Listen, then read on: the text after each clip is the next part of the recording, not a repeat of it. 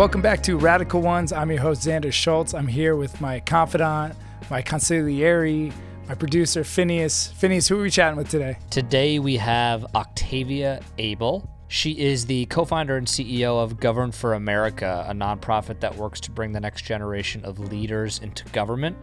Before launching the organization, she served as director of strategy for the Rhode Island Office of Innovation and on Governor Gina Raimondo's policy team. I was super excited to talk to Octavia because, like a few other people that we've chatted with, looked at a place where people looked at a system where people assumed it would always be that way and asked why.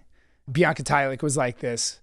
She mentioned this in our podcast. She was like, "Well, people just assumed capitalism's going to do its thing, and then we can reform things another way." And, and she was like, "No, we can we can attack capitalism uh, at the source and try to pull the money out of out of the prison system."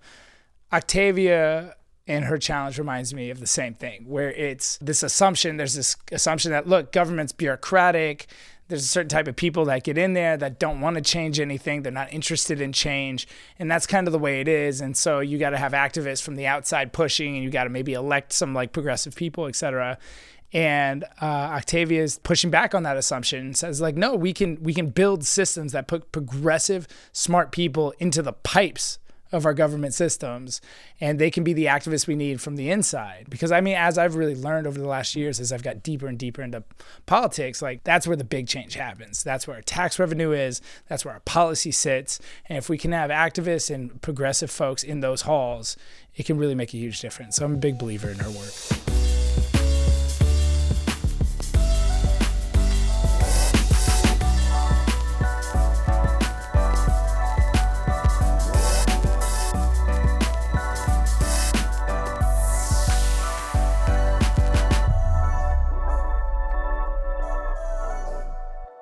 Octavia Abell, thanks for joining us. Great to be here. Thanks, Xander. I'm excited to dive into your work. I've been like proximate to it for the early days, maybe not the beginning, but the but the early days.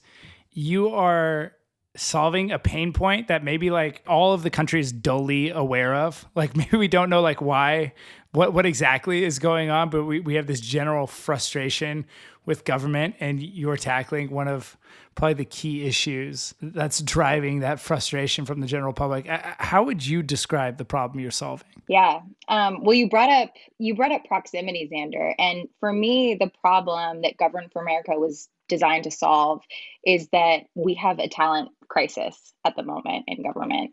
And 30% of our employees are eligible to retire, but young people don't see government as an avenue for change. Mm. And so they're not bringing their voices and perspectives into the places that impact our lives on a day to day basis. And so, what we created Govern for America to do was to build that next generation of public sector leaders um, to create a more diverse, effective, and responsive government.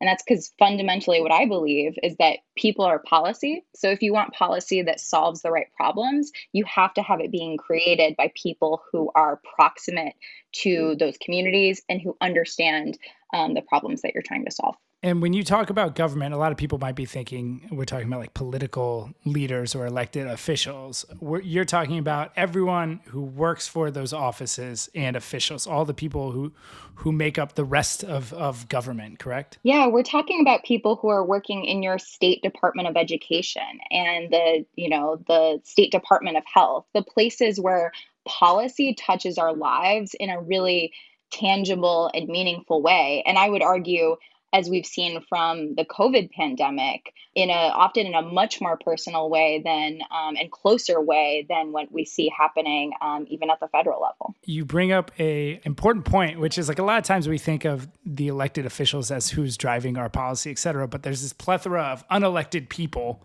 that are informing that person, right? There, there's these people that have chosen to pursue careers in government that are the driving forces and voices behind the policy that then is championed by these elected officials, right? It's true. It's you know, it's public servants who day in and day out are doing the work and are making the choices that impact all of our lives.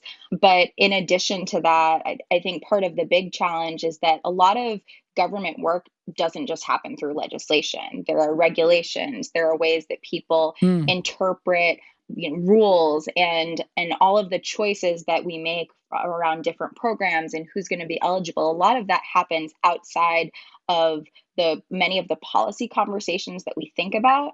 And so we want to make sure that we are bringing in people who understand those problems who are going to make choices that serve our communities more effectively.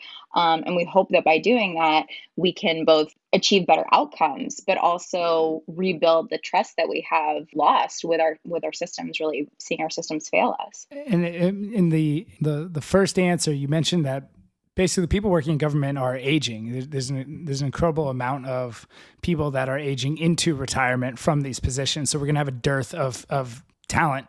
Has that always been the case? Like, has have we always had a hard time attracting young, talented people to government?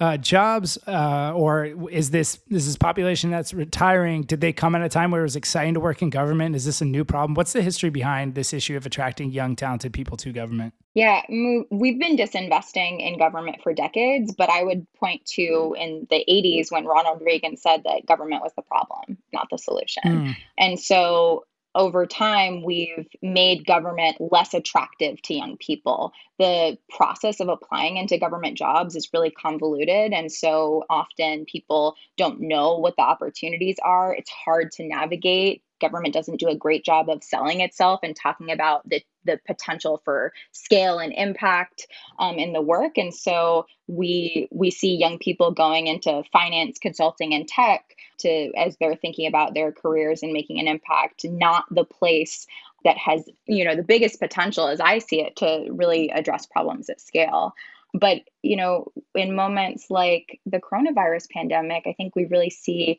what happens when we don't invest in people since the 2008 financial crisis our public health agencies have lost almost a quarter of their workforce. Mm. Um, and so when we're in moments of crisis, you really see the impact that not investing in people, not investing in talent, not investing in the folks who are doing this work day to day what that means for for our lives and it's really damaging and so i think there's both a problem here of how do we rebuild that pipeline um, bring in a next generation of, of diverse leadership who are bringing a new set of skills and experiences to the work, but also how do we tell the story of the impact that you can have in government, what's what's working well, and acknowledge when we've failed in the past, but as a as a way to propel us to um, a more you know a more productive more equitable future in our systems. I wonder when did you get introduced? When was your moment where you were introduced to this issue or became aware of this issue? And then what was the story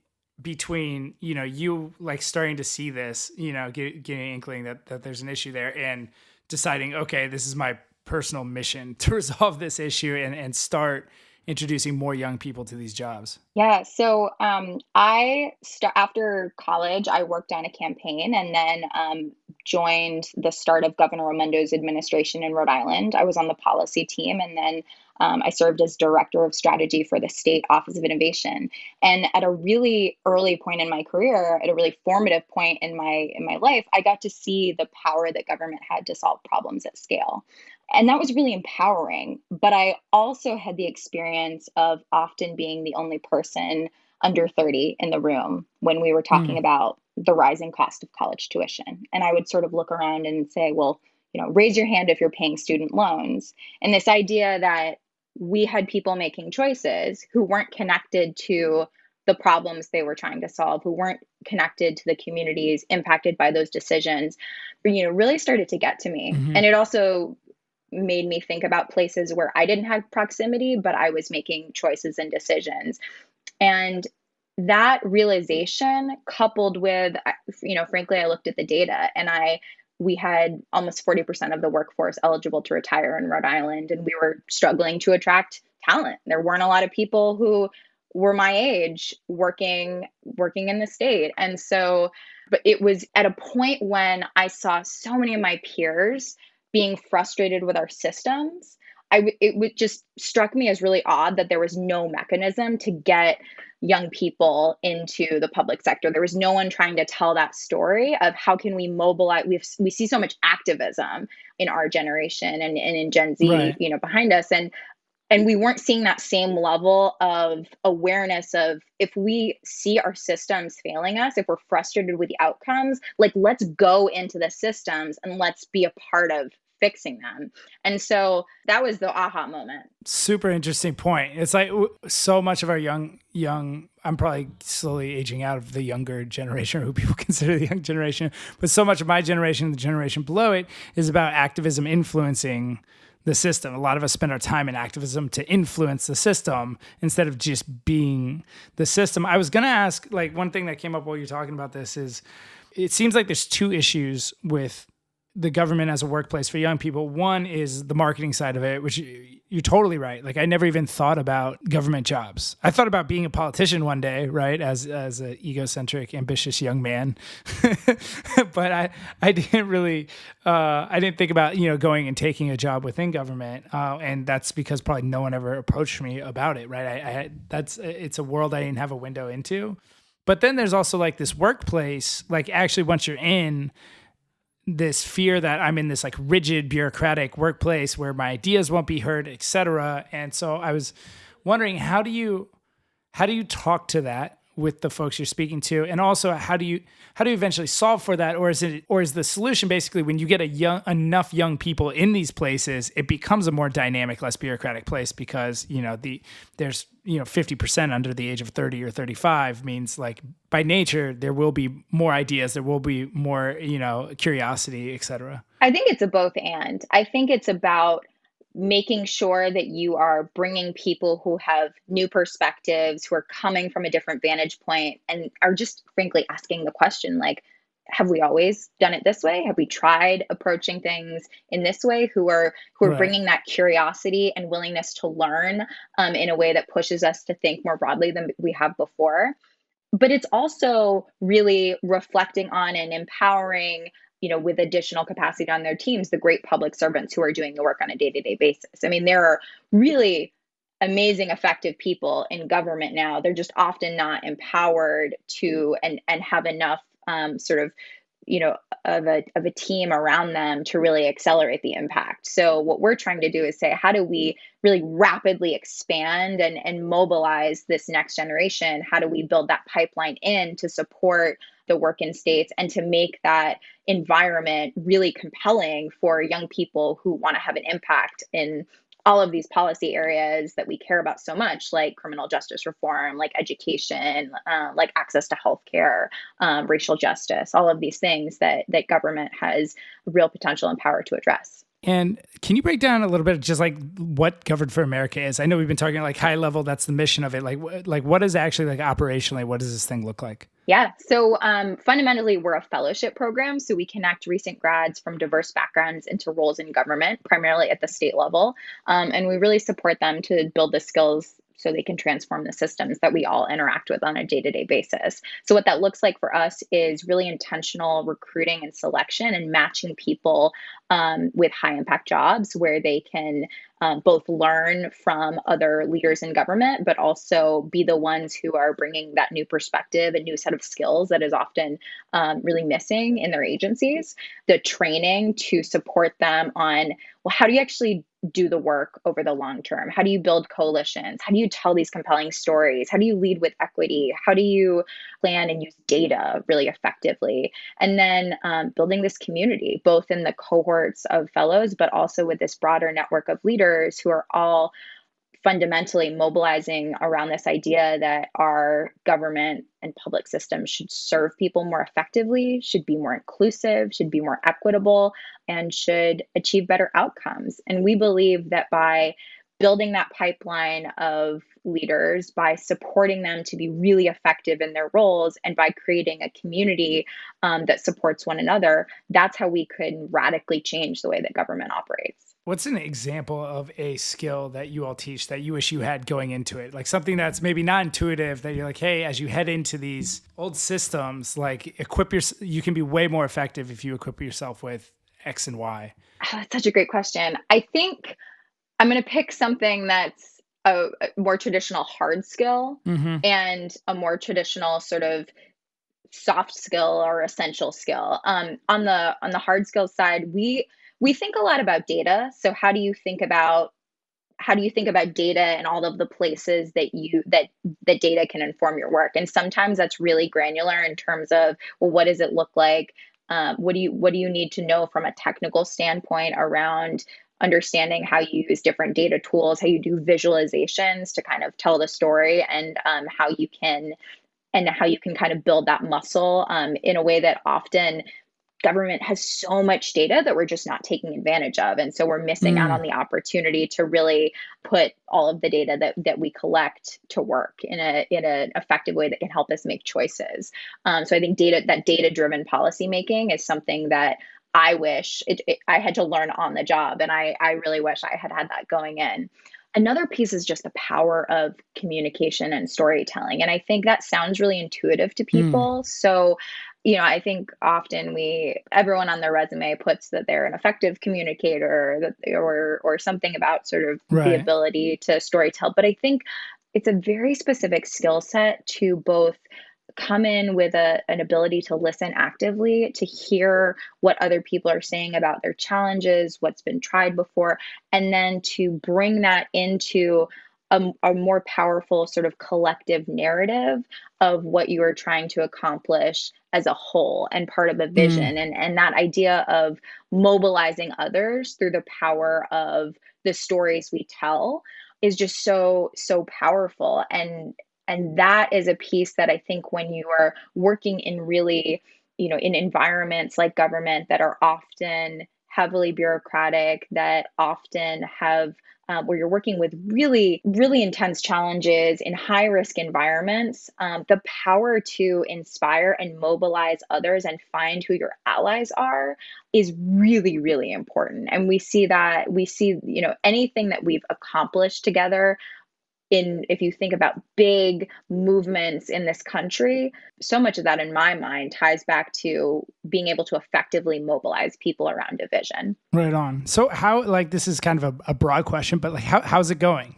Overall how is it going? You know you set on this set out on this adventure three years ago i think and like i you know i've been I've been close to it, and uh, I've seen your budget go from you know a couple hundred thousand to you know and, and your team and like i've seen so much expand over the last couple years like so what's the update on, on how it's currently going i think i didn't realize when we launched govern for america how inspiring all of the young people that we get to work with would be for just you know when i wake up in the morning like that's that's the first thing I think about is just the the power of this community. Mm. And I think that's the what most excites me about doing the work moving forward is that I, I really do believe that people are policy, that people mm. are the reasons that we have the systems that we have. And so that means that people can change those systems. And so that the just seeing the number of applications increase year over year, particularly around COVID, seeing the momentum and the energy and the passion and stories that people bring to the work of, of why they want to be in these spaces, why they're making this choice when they could, you know, frankly, make a lot more money going into the private sector. That's just the most empowering and rewarding aspect about my job. It's also been really exciting to see just in this year when we have seen how much the pandemic has stressed our public institutions, yeah. the awareness of this need for investing in people, I think that's really shifting. And I am I am cautiously optimistic that organizations like Govern for America and other folks sort of working in the public sector space of trying to mobilize um, next generation leadership, I think we have a real opening to sort of demand more of that change and to really be advocating for why this is the moment to really invest in our young people. So, yeah, I mean, it's going well. Every day is ask like I feel like all the people you bring on this show, you know, every this past year for everyone has been a lot of challenges, a lot of new opportunities that we weren't thinking about before, but I think that I get really excited both by the community that we're that we're really building um, and the life that govern for america has taken on you know outside of what i envisioned it would be when um, when we launched How many GFA fellows are there now? We have 26 working currently. So we're 26 working currently. Yeah. So we've kept the cohorts um, really curated in our first, we're about to launch our third cohort in our uh, first two years of operations. And we're looking, we're looking to take stock of how the first full year cycle has been um, and then, and then scale the program for there. So I'm hoping um, that we have a lot, a lot more placement opportunity information to share in the in the coming months. Right on. Amazing. And if you're as successful as possible, if, you know, GFA keeps finding so much success, keeps being appreciated, you're able to expand to the furthest reaches of your imagination. What what is true about the world in 10 years? Every person who lives, works in this country interacts with government in a fundamentally different way and in a way that they feel seen, that their needs are supported, and that their voice is heard. And that is because the way that our governments are operating and who sits in those roles has fundamentally changed. That's a great answer. Um, I got a couple more questions before I give you the floor. You brought up COVID a couple times, like that COVID was this unveiling of how important these systems are. I felt similarly this last year that before this year, uh, the word leadership was tossed around a lot. It's like you had sports leaders and like entertainment leaders, and you know, uh, it felt like the whole that I, you know, business leaders and that, that whole idea like shrunk up in the face of COVID. And it's like, oh, actually, like when times are bad, really all we have is like these like core systems, and we hope that the people within them are competent and can and can and can protect us in times of need. Where have you seen that understanding show up? You said like, oh, I think you know COVID unveiled a lot. Have you seen that in donors who are like easier to have this conversation with, or the narrative from everyday people? I wonder where where you're seeing that a appreciation and how it's affecting uh, your organization? This might be a non answer to that question, but I think it's everywhere. I think we've all seen over the past year how much leadership and government systems fundamentally touch our lives in very personal ways.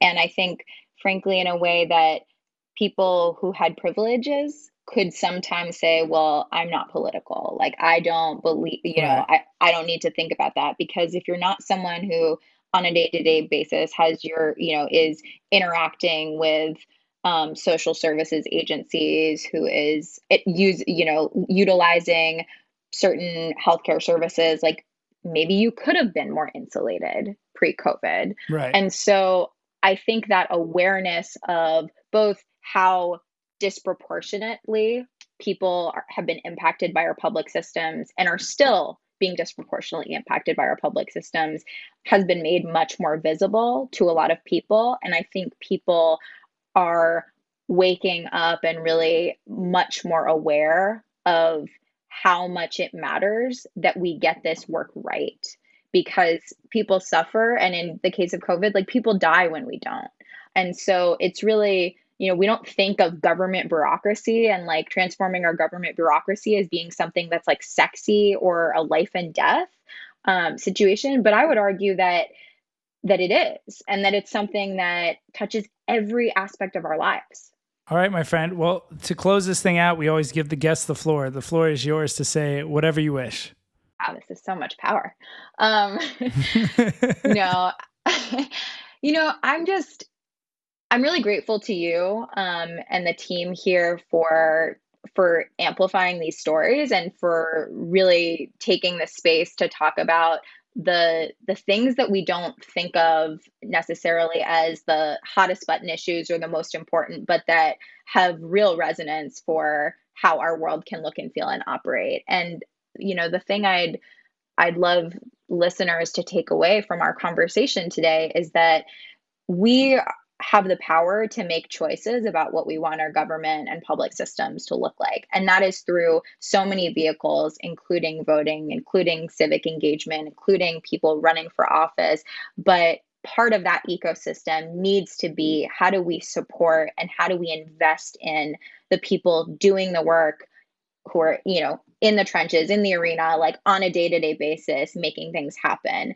And I think if we can make our public systems reflect the values and diversity of this country, we are going to live in a much different country. And that's something that that's a, you know, a country and a community that I am really excited to to be a part of.